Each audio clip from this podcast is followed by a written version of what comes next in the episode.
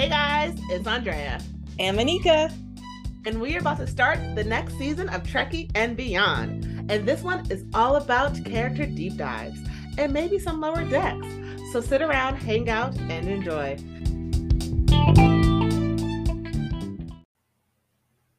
Hi, and welcome to Trekkie and Beyond Star Trek podcast. I'm Monica. And I'm Andrea. And welcome to this next episode of our quick dives, deep dives into lower decks. And today we are talking about season three, episodes one through five. Oh, still love the show. Every time I watch it, it's so amazing. And so these next five episodes, we are getting the answer from the season two uh, cliffhanger in Grounded as Mariner enlists the help of her friends on a rogue mission to exonerate her mother, Captain Freeman, as she faces a military tribunal for the for the destruction of Pakled Planet. In episode two, we have the least dangerous game. And on the tropical paradise planet, Mariner questions Commander Ran- Ransom on how he structures his away team. And Boimler starts to make some bold decisions. Do we like it? We'll discuss. On episode three, we have Mining the Mind's Mines. Too many M's, repeat that fast. On a remote science outpost, stone orbs are bringing fantasies to life. And Tendi starts her first day as a senior officer trainee. Keyword on the trainee part. But Tendi, she's our girl. She got this. In episode four, we have Room for Growth. Mariner, Boimler, and Tendi are clashing with their arch rivals, Delta Shift, as they fight for a bedroom on the top floor of the decks.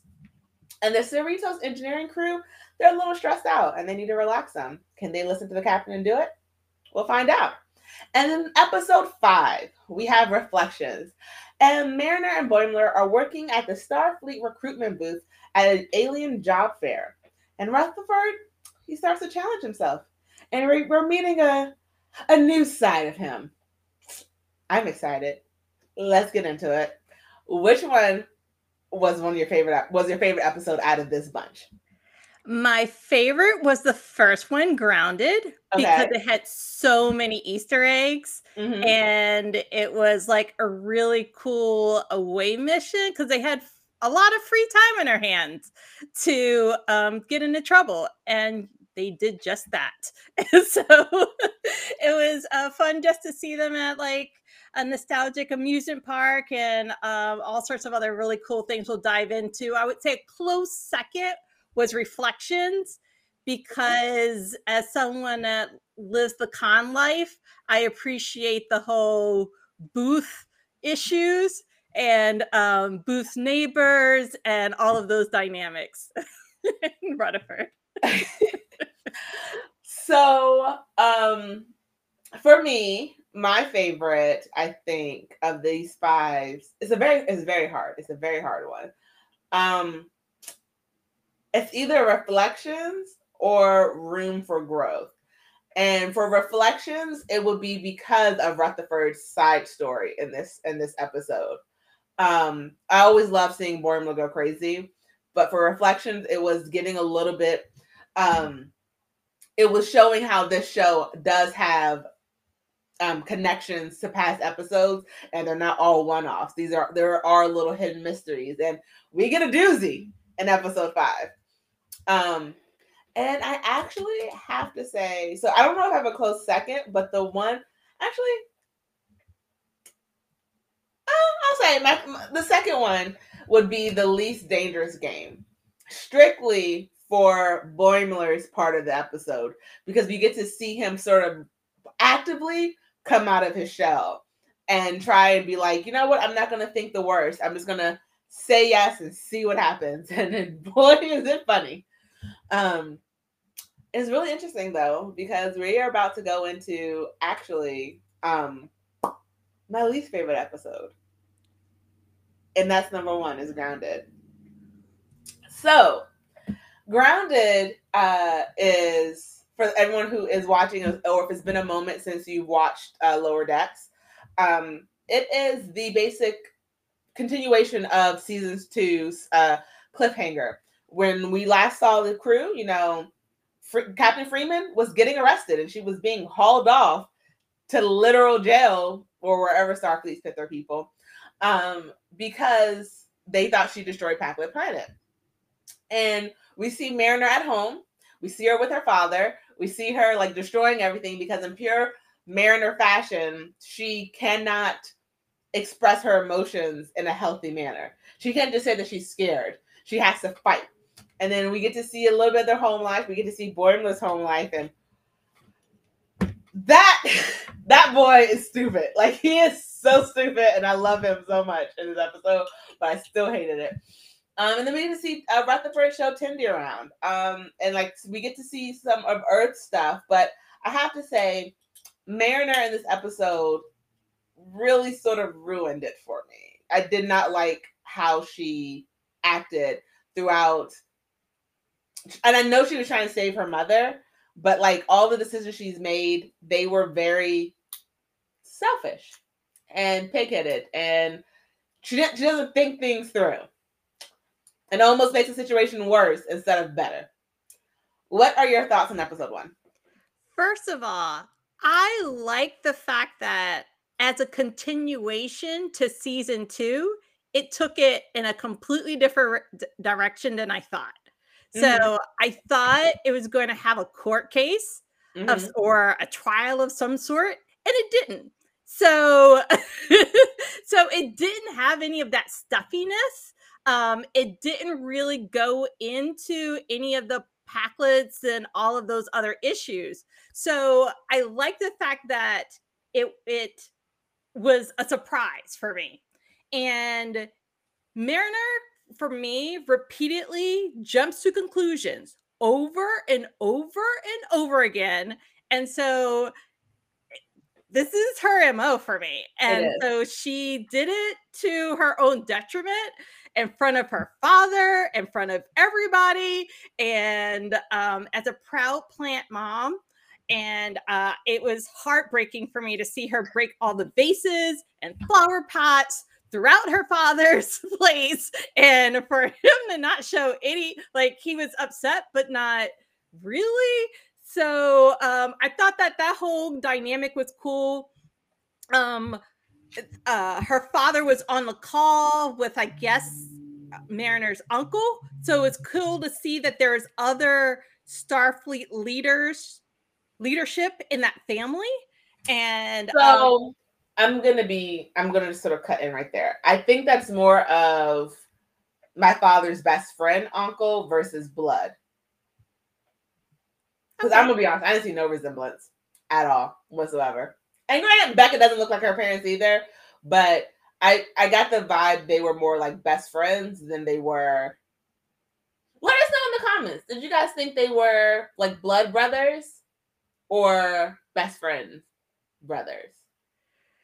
Right. And, you know, projected out into the future, who knows how family dynamics, I mean, could be adopted. Who knows? I, it just, the fact that you see this, I don't know, this um, kind of two guys that mm-hmm. have in two um darker complexion guys have a really good rapport that are colleagues in it, bouncing ideas off of each other, and mm-hmm. also know the daughter, like a daughter, that was pretty cool dynamics for me.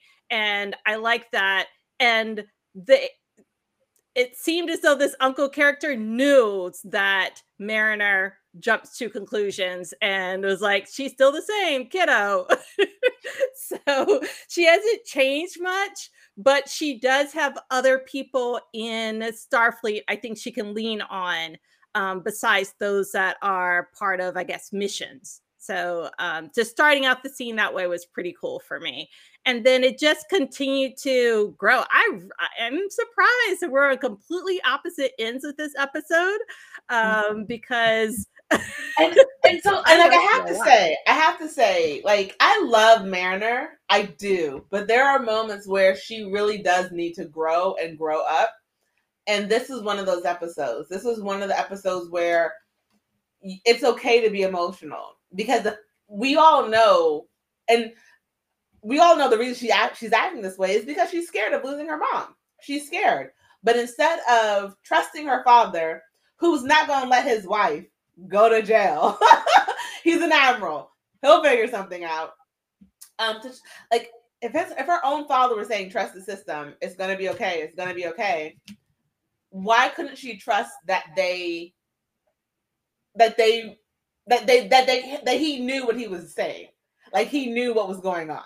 Right. For me, it goes to show that she doesn't trust her mom and she doesn't trust her dad. So it's yeah. equally so. It's not just the mother daughter relationship there. She just has trust issues all the way around. so she's consistent there. But she also doesn't trust Starfleet and the system, the process for um she's a she's first she's very much into conspiracy theories. She's she is someone who knows conspiracy theories are crazy, but when she finds herself quote unquote in one, it's a conspiracy, man. right, right. And for in one episode, she told like the bartender that she was black ops. She was like mm-hmm. part of Section 31. So just have fun with it. Um I love I love Boimler's little vineyard, which all they did is make grapes, and it's just like you don't even do fun things with the grapes. You just dry them out, and it almost sort of like for me, it's like a play on his like personality. Like you see, you think he's just he's this go getter, but he could be somewhat dull and dried out on some scenes in some episodes, and also how he is just not either. He is not attracted to any of those girls, or he just does not get they were hitting on him. Yeah. And I'm hoping it's not classes. I'm hoping it's not because they're like not part of Starfleet and um he's thinking more about his trajectory in the Federation. Uh, I, wonder if it was something similar and they were all in Starfleet uniform, if he would nonchalantly call them all. but that was so that was strange. But you know, he had blinders on, and um, for me, the big takeaway was the fact that he dyes his hair purple. We learned that. I thought that that was like just his natural mm. his his style. To know that he artificially created that style is a whole other thing. that little edginess.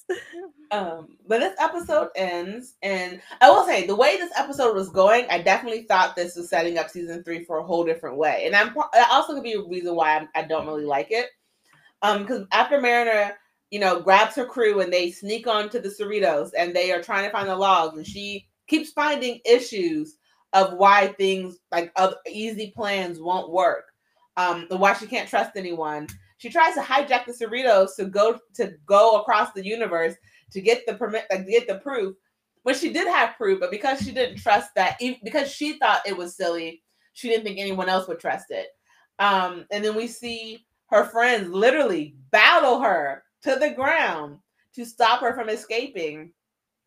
And that's when she has her breakdown of just like, I can't lose my mom, you guys. Like, we finally have a good relationship. I can't lose her all for it to come out that her mom was found innocent because Starfleet was working behind the scenes to clear her name because they knew she didn't do it in the first place.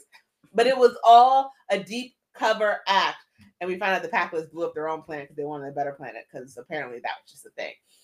Um, it's like I thought this episode was sort of gonna go on to like a journey of like maybe three or four of her like trying to evade other Starfleet ships to get the proof. And then it turns out no, they never needed the proof. This is just Mariner. If she had just waited, everything would have been good. And her father even says, I told you to trust me. yes. So I was thinking at the end of this episode, okay, does that mean that Captain Freeman has was promoted to another ship? because um, that's kind of the way we left off before she was um, her arrest was staged. Um, but I guess that whole thing was was staged. Um, one really cool area within this episode was the um, the amusement park mm-hmm. and the rocket ship, um, the, which was the first ship to go to warp drive and a few other things. There's a whole lot of Easter eggs. I would love for folks to, uh, watching and listening to us to share their Easter eggs in the comments. There was just so much in that scene. And then um, Tendi and Rutherford had um, dinner and hung out at Sisko Restaurant, mm-hmm. which is Sisko's dad from Deep Space Nine. Yeah, so that was pretty cool, and just just lots of yeah. And There's Rutherford so sweater, one more thing, remind me of like a Bill Cosby sweater from back in the day, from the 80s and 90s. um, okay, but moving on to episode two. Um, we find that the episode, well, sorry, before we go on to episode two, the very end of episode one, as a um as a sort of um what's the word? Punishment for mariner. We see that her mother decides that she's going to answer to ransom moving forward so that way she can stay in starfleet. And i think this is the first time she's actually going to have a punishment that's going to make her change her ways possibly you know? What yes. do you think about that? Yeah i um but you know i i think Shar character just is just the way it is i don't know we'll see how this how changing her reporting authority changes her well back onto episode two we have our Ragtag team. They are playing a they're like elect their digital version of Dungeons and Dragons.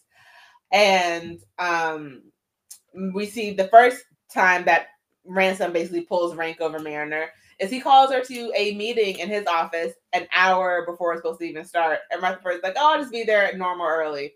Um, and we see that Boimler in this episode is like, I'm going to start saying yes to more things because he finds out that someone else gets a captain of a ship and he's like, how? Because he just kept saying yes.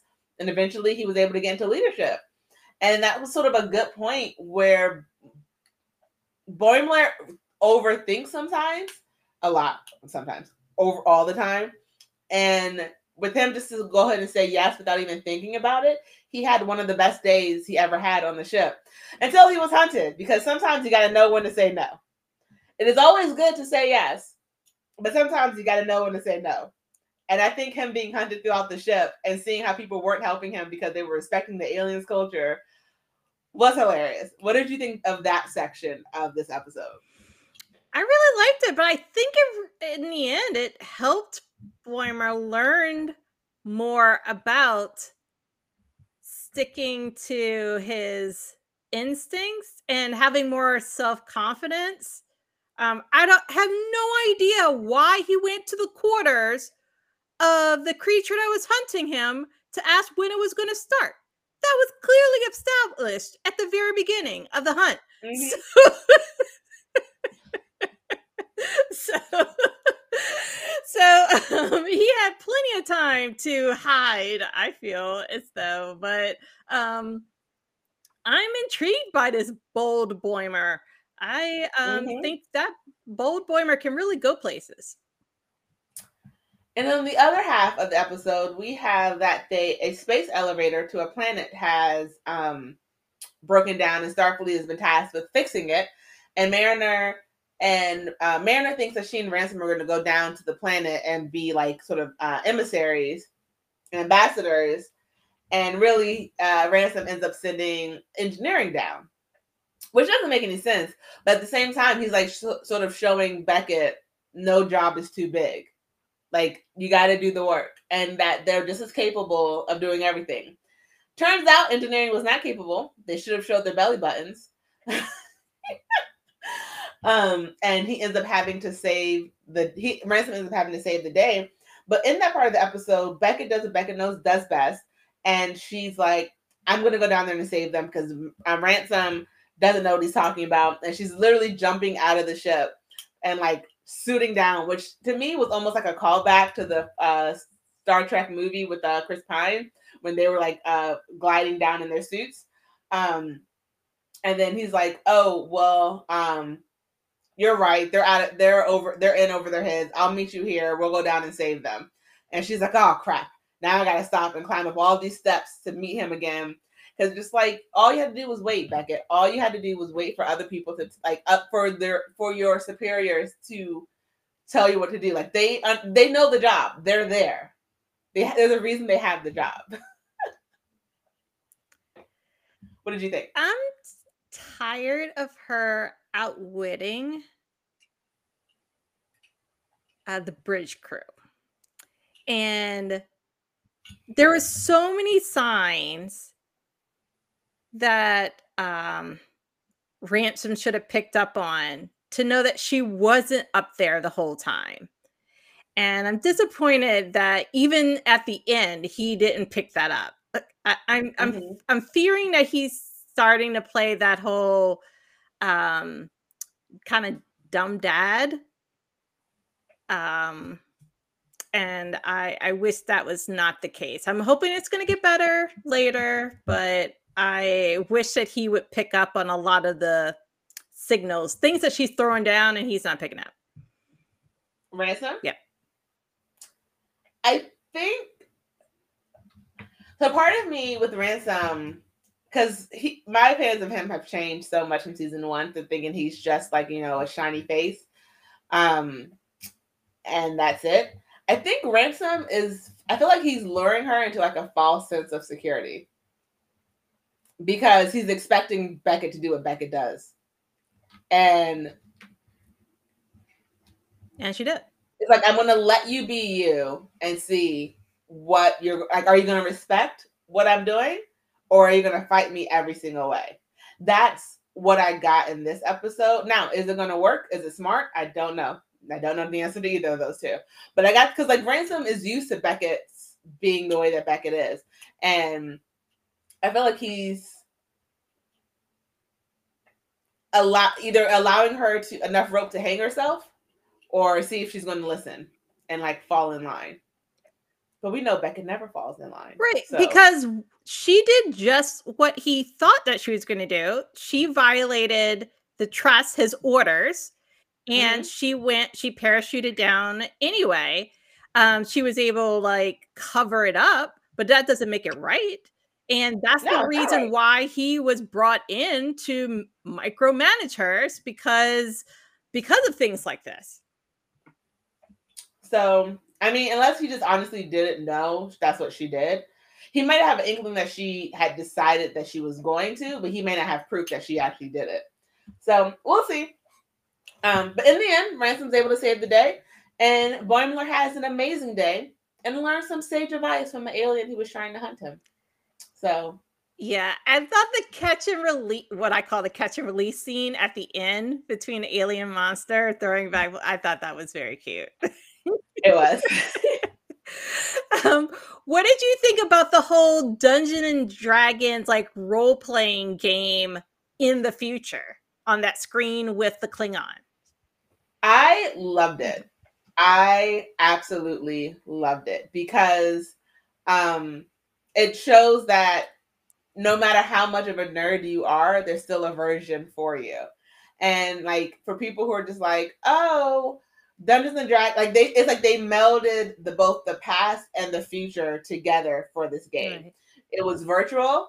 They were like, um, it was a Klingon type, but it was still um Dungeons and Dragons. So I think I really liked it. I liked it.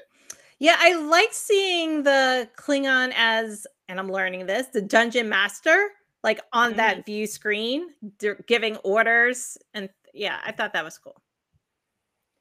If there's so one game that, that pro- oh. will project and persist in the future, I think it will be Dungeons and Dragons and poker, chess, maybe. I think chess is more like a 3D chess type now. Yeah. It's like goes up layers. Yeah. The theory behind chess. Yeah. Yeah.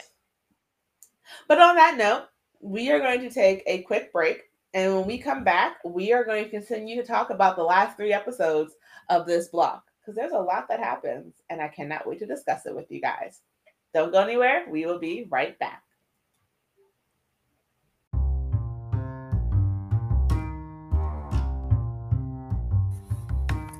Hey guys, it's Andrea. And if you love watching Star Trek and other science fiction TV shows, check out my book, Elendil. It's all about Abriana, a young woman who finds herself on an alien planet in the middle of an intergalactic war all because the mother, who she thought abandoned her, was really a general in an alien army. Now she has to work with a stubborn prince and his family to get back to the peace she once knew. It's available on Amazon, Barnes & Noble, Apple Books, and wherever else you shop for your ebooks. And for my listeners out there, it's also available on Audible. For more information, check out my link tree in the episode description. I look forward to your readings. Now back to the episode.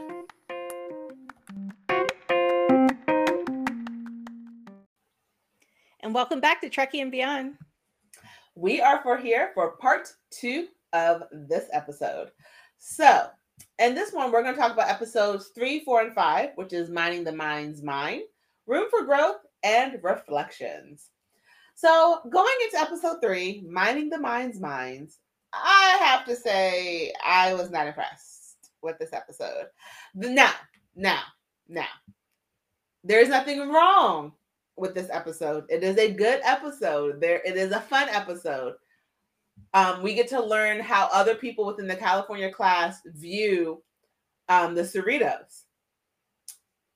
But it just was not a fun. It did compared to the other four in this stack. It didn't hold up well. It didn't hold up to the action side of it. It didn't hold up to the oh my gosh side of it. It was just there. And so basically, this episode, um, Starfleet, they are on this planet to basically figure out why these orbs are turning people into stone. Like what's going on. And they find out that these orbs are like reading their minds and bringing out their fantasies into real life. And if they touch their fantasies, then they turn into stone. And they're tasked to work with another with another um, California class ship, and they're all there to help repair everything. And in normal Cerritos manner, they think that the other crew is like looking down on them and trying to like outdo them. And when how it always happens, Ish hits the fan and their backs against the wall and they argue with the other crew. It comes out that the other crew actually is in awe of the Cerritos because everyone knows the legend of the Cerritos and how um, they are out there kicking butts and taking names and doing all the amazing stuff.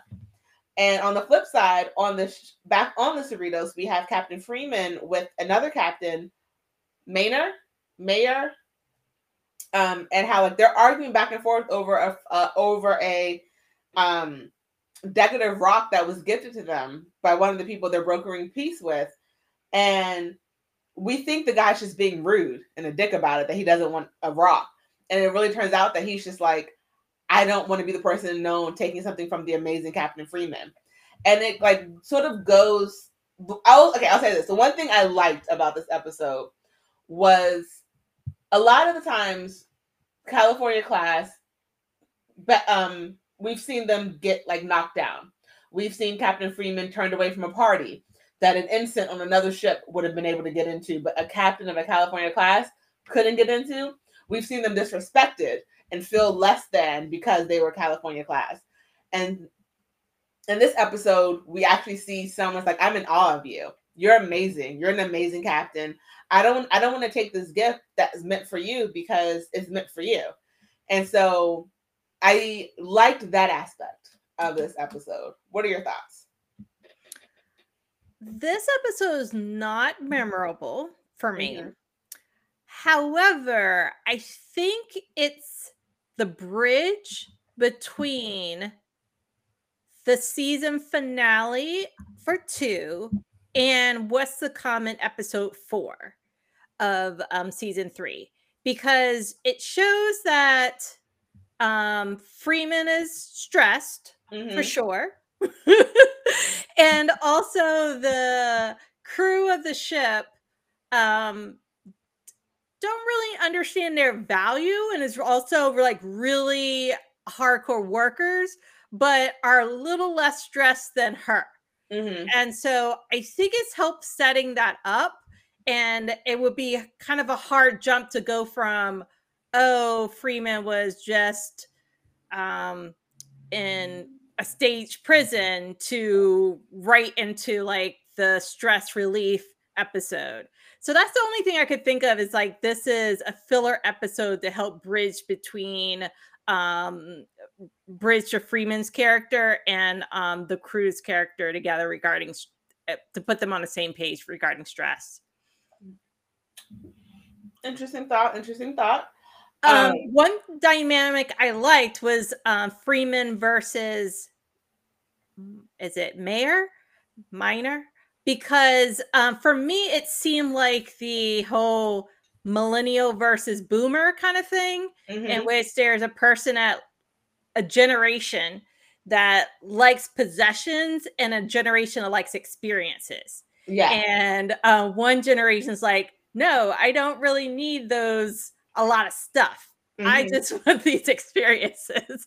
so um, at least that's what I was maybe projecting into um, that scene when they were pushing the triangle rock back and forth, back and forth. Um, and it's actually very interesting because it turns out that they were all being duped by the people they were trying to broker peace between.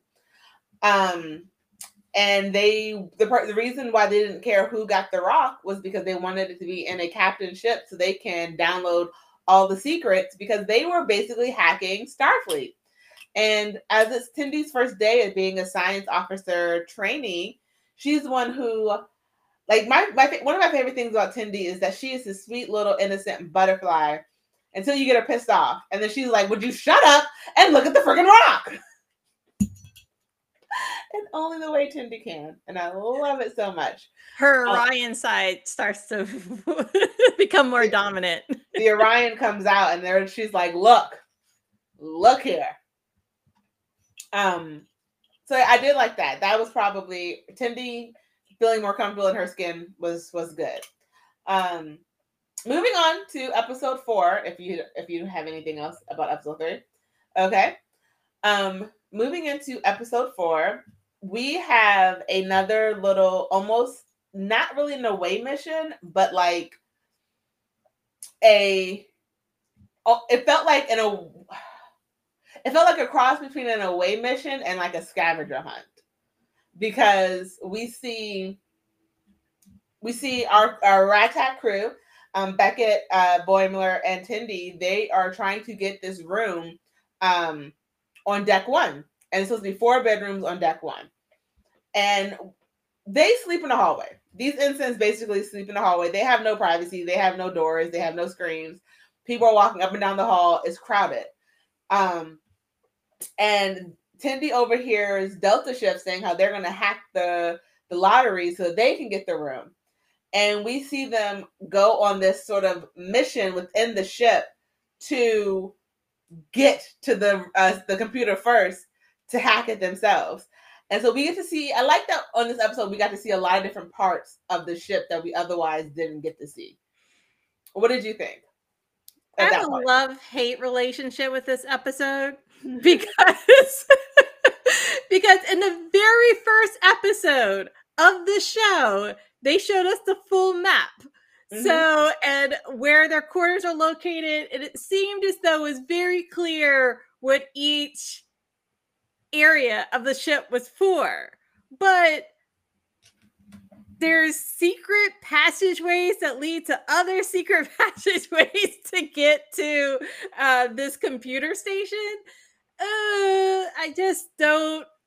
I, am not believing it, but um, it, it is what it is. It's part of the story, um, and it it shows two groups that are involved with teamwork in this side of the story. However, they were still like outwitted. I kind of like that part because um, they shouldn't always win.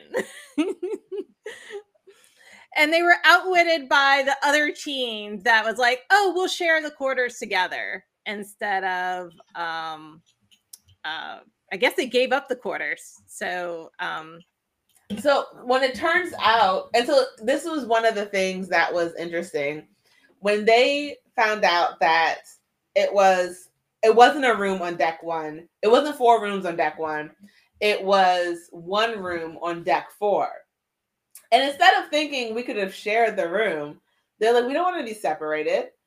And they decide to let Delta Shift get it, thinking Delta Shift was going to be separated and they were like, "We'll just take the room ourselves, all four of us together in room." And um, I I was like, why didn't you guys think of that? Like, you guys could have like just shared. You're sharing a hallway. How much more worse could it be to share a room? You know? because Rutherford wasn't with them when the yeah. decision was made. He, he would have made sure that they when they shared the room together instead of sleeping in the hallway. Yeah, bunk beds. And Rutherford, he was on his own little mission with um with the rest of engineering who have been working overtime to bring the ship back to the way that it was um from before the captain was almost like taken over by this alien entity who was like magically but scientifically changing the ship. Um, and so like Starfleet has like a stress or there's like a stress place where they also go. And it also reminded me back to the episode where like um, no freaks left behind. Um, when uh Boimler was like messed up in the holodeck and Tendi had that little floating dog or whatever and we see that same alien again. So it seems like that alien species works a lot with keeping people uh, relaxed and healthy and healthy and everything. And how the engineering crew is unable to let go of their stress to the point that they cause their they cause Captain Freeman to go like off the deep end of stress.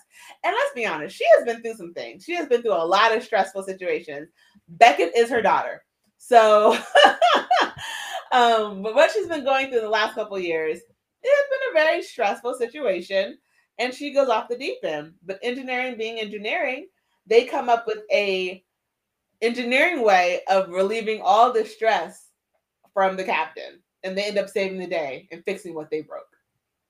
Yeah, I don't think that engineering doesn't know how to relieve stress.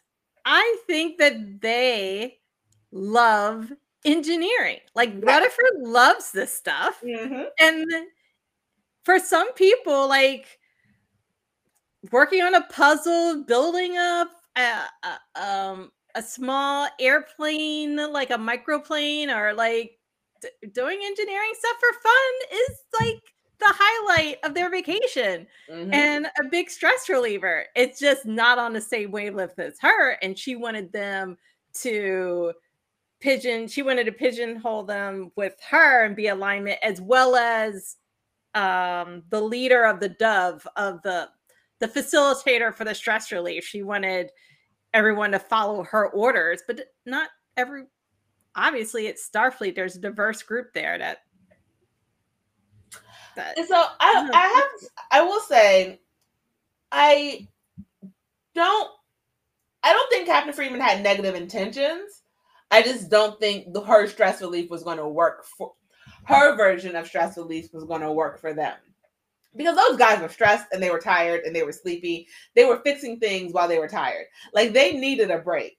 But instead of asking them, what can we do to ease your stress? She was like, let's go to a spa because then you'll be more relaxed. So I was like, it's a good idea, bad execution because you don't want your people who's fixing your ship breaking down. Like you don't want that. You don't want them to, you know, fall apart at the seams if the ship breaks down. If they break down, the ship breaks down, and then all hell's gonna break loose. But I do think you need to meet people with what, like, with what will work for them. Right. Because that fall was not gonna work for them. I not. can say that not with my current employer, but um, in the past, I participated in retreats which were just expressed as stressful leading into it and the retreat itself as a day of work. So it all depends on like how you're motivating, how is the leader of the group motivates and organizes that retreat, that stress relief mm-hmm. environment. because sometimes, yeah, it can just spiral out of control. Um, but there are two individuals that were able to, uh, let's just say, relieve some stresses, and that's Dr. Tahina and Lieutenant Tahana. Shax. Tahana, Dr. Tahana and Shax. They were um, um, just having fun. Dr. T'Ana and Shax are a relationship that I don't need to see more information about. I'm happy that they're happy. But I'm gonna need her not to drop her top just randomly. Just don't do that. Don't do that. We don't need to see that. Keep those kitties covered. Thank you very much. nice pun. Um, they thought that they were um, just on a holodeck or whatever private location. They didn't in know that bank, be... apparently because they don't know how to they don't know how to say the word bank in a bank. According to uh what's his face? Um Boimler, a bonk. I cracked up at that. It's a bonk. Um, so moving from anything, any more uh ideas for or anything to say about episode four? Uh, just a, the director, uh, Mark Mc, McMahon, stated that this episode was inspired by Stand by Me, um, the movie, and I can kind of see that in this.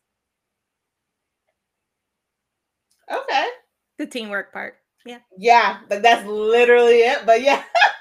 Because like, isn't Stand by Me offline conversation? That's not Star Trek. We'll talk about that part later. Because as we know, I can go off the rails. um. So coming back onto track, we're going to talk about episode five, and episode five was uh my favorite for what we learned about Rutherford.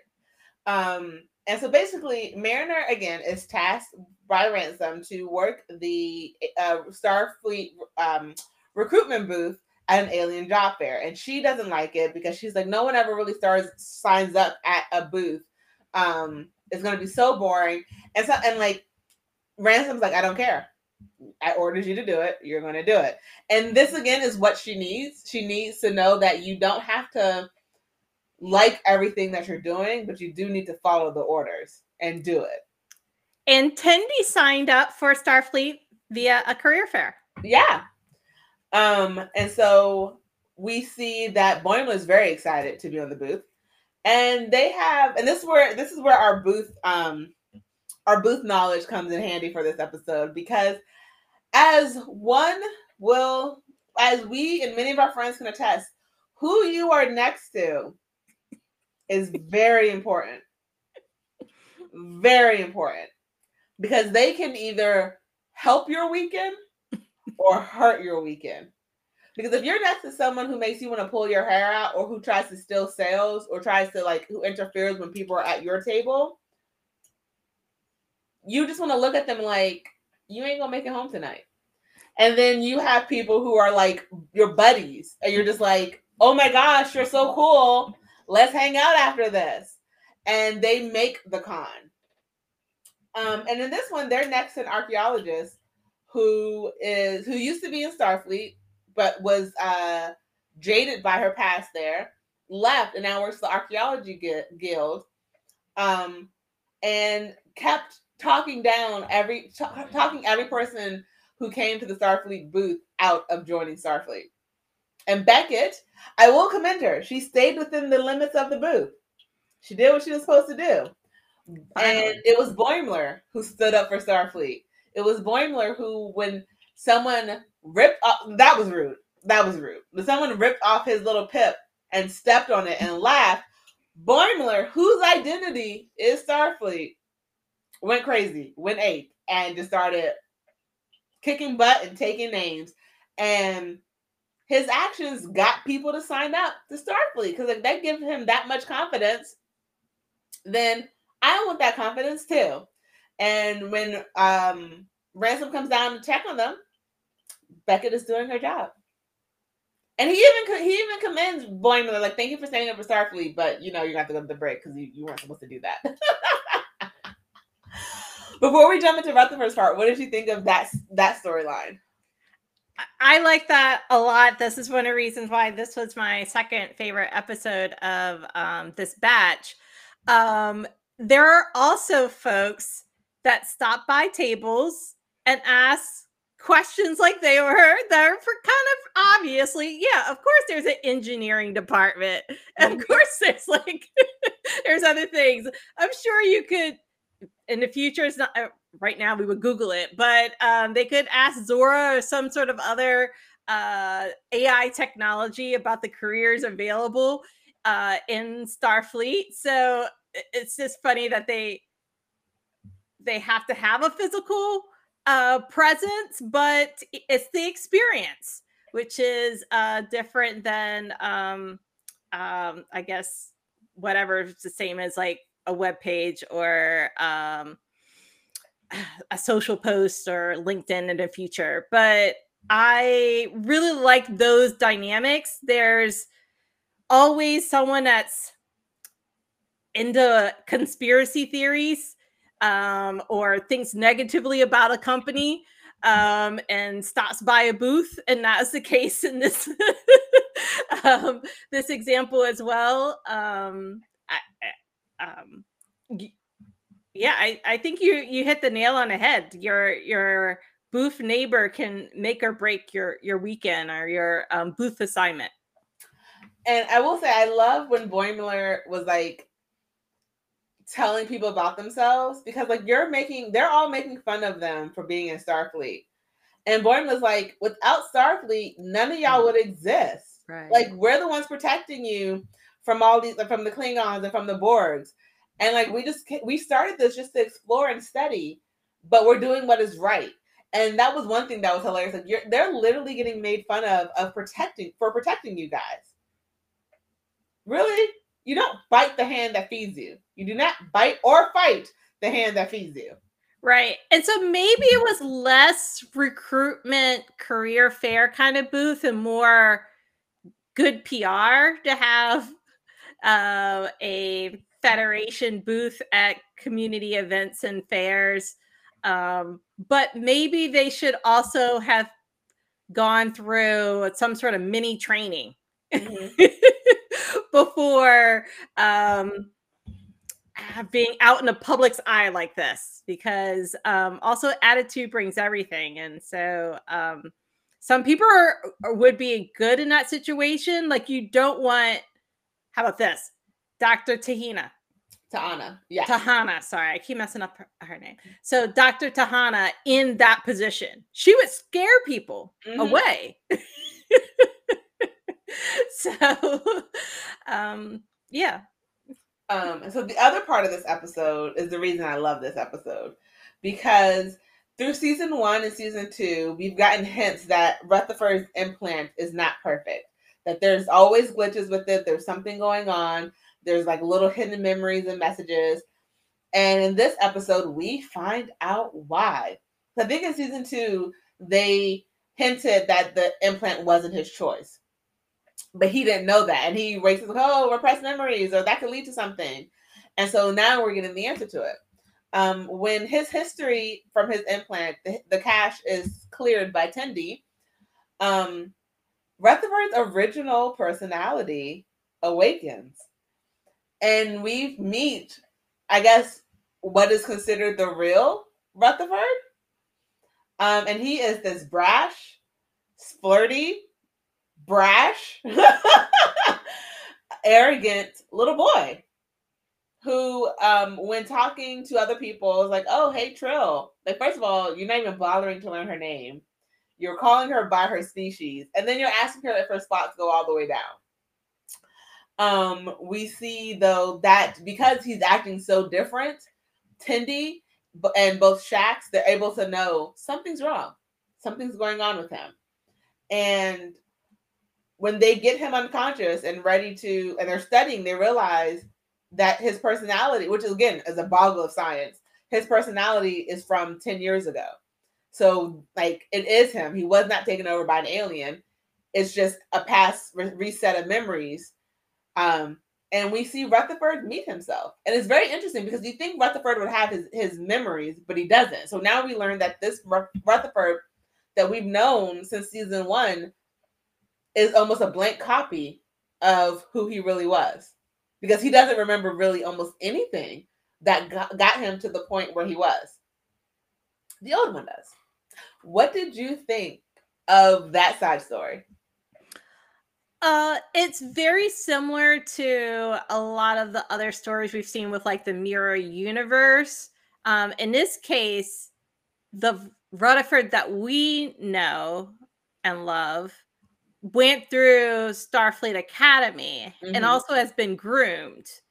And so that's different than the wild child, the Rutherford that hadn't been trained, um, whether you want to call him the bad Rutherford or I'm going to call him the red Rutherford because he had the red um, cyborg eye mm-hmm. um, compared to uh, the Rutherford that we have grown to know over the course of the the show that has the blue um, glass over his cyborg eye, and so um, it it it it shows really the difference when you have one individual that's gone through a training and has been once again groomed for for this position. Did I get something wrong? Rutherford, both Rutherfords, they were he was a cadet when he, this happened. So he was in Starfleet. Oh. But he wasn't finished. Because I thought that so this happened 10 years ago, right? Yeah. So maybe I'm mixing up something in the timeline because the math isn't really making sense. Okay. Um, he, he joined the ship from a transfer from another spot. He didn't join directly from right. Uh, Academy. Right. Only Tendi. Yeah. I think so. Yes. So then the Red Rutherford should be aware of the fact that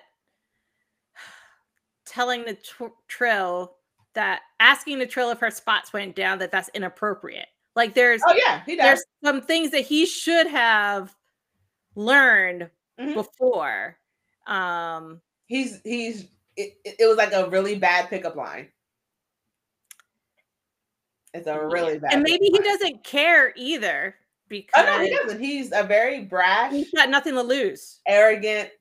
Um, when we meet them in the mindscape of both Rutherfords talking to each other, Red Rutherford um, is basically bringing back to our Rutherford's memory of what he was doing. He was building um, very unsafe stuff, and Rutherford's like, "This isn't this why are we doing this or why did we do this? Because they won't let us do it in school until we graduate. So like he's building his own stuff and he's funding it by doing all these illegal races through the neutral zone.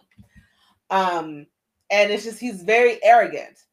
I, it would have been very interesting to meet him, like if he never got the implant. Um, and we find out that the nightmare that Rutherford has been having in the beginning of the episode was the cause of his implant, was the reason why he has his implant and we see a hidden voice again say that we're just going to make him believe it was his own choice. And so it's almost like he's fighting with himself, but technically neither one of his, neither one of those versions are the wrong version because Red Rutherford is technically the true Rutherford, and the Rutherford we know is the one that was manufactured by the implant almost. And um, we find out that Red Rutherford has been trying to get out. So that's why your implant always glitches. When you like pears, that was me. I'm I've been trying to get out. All of his badgie, all of his bad coding was the original Rutherford trying to like take his place back. So it's like when I first watched this episode, all I could think of, was like, who am I supposed to root for? Because like technically, dude lost his life to an implant but at the same time, I like this Rutherford more. But it's still not fair that the old Rutherford got his entire personality overridden by a computer. So it's like, it sucks.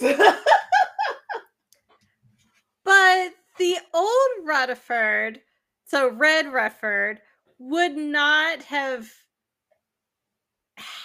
I don't. It's not as cordial. He's charm. Yeah, he's more of a douchebag. So. Yeah oh, I'm, I'm so, I, I don't think they would have been friends.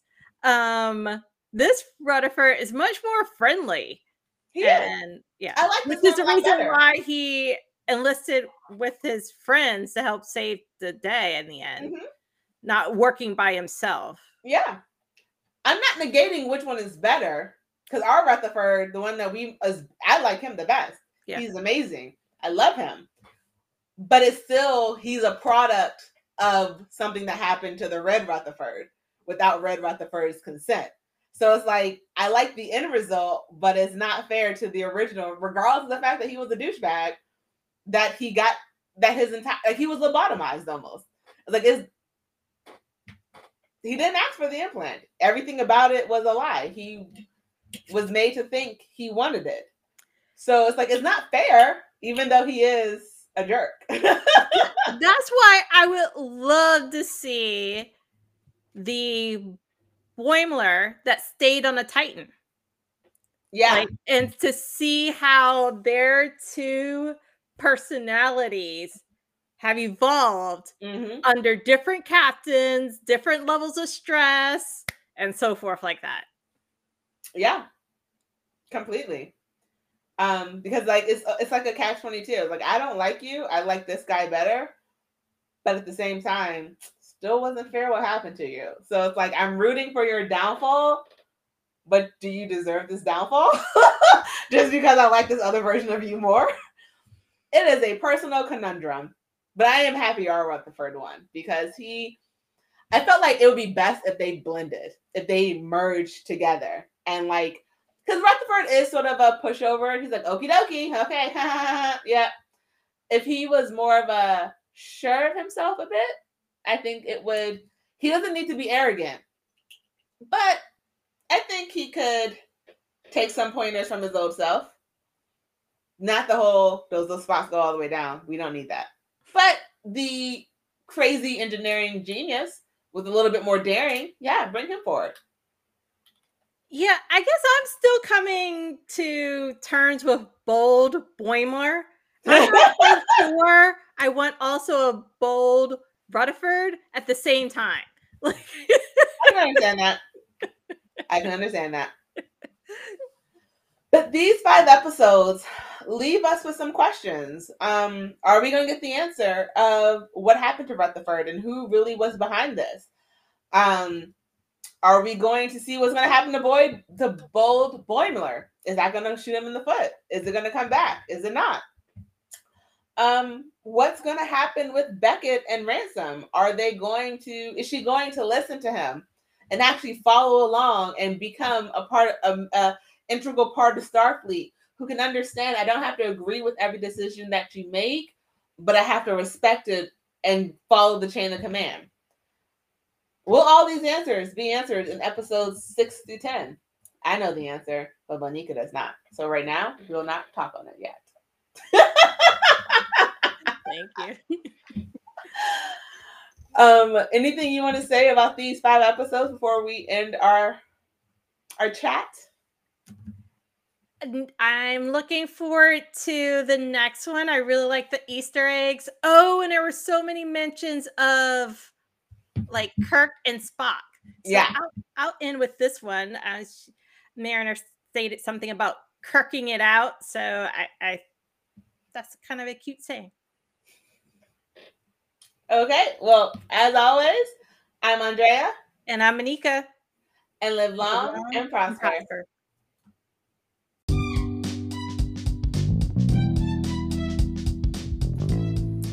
Hey guys, it's Andrea. Thank you for listening to the latest episode of Trekkie and Beyond. If you enjoyed that episode, feel free to subscribe by pressing that small little follow button. And if you feel so inclined to support, well, that's even better. And as always, live long and prosper.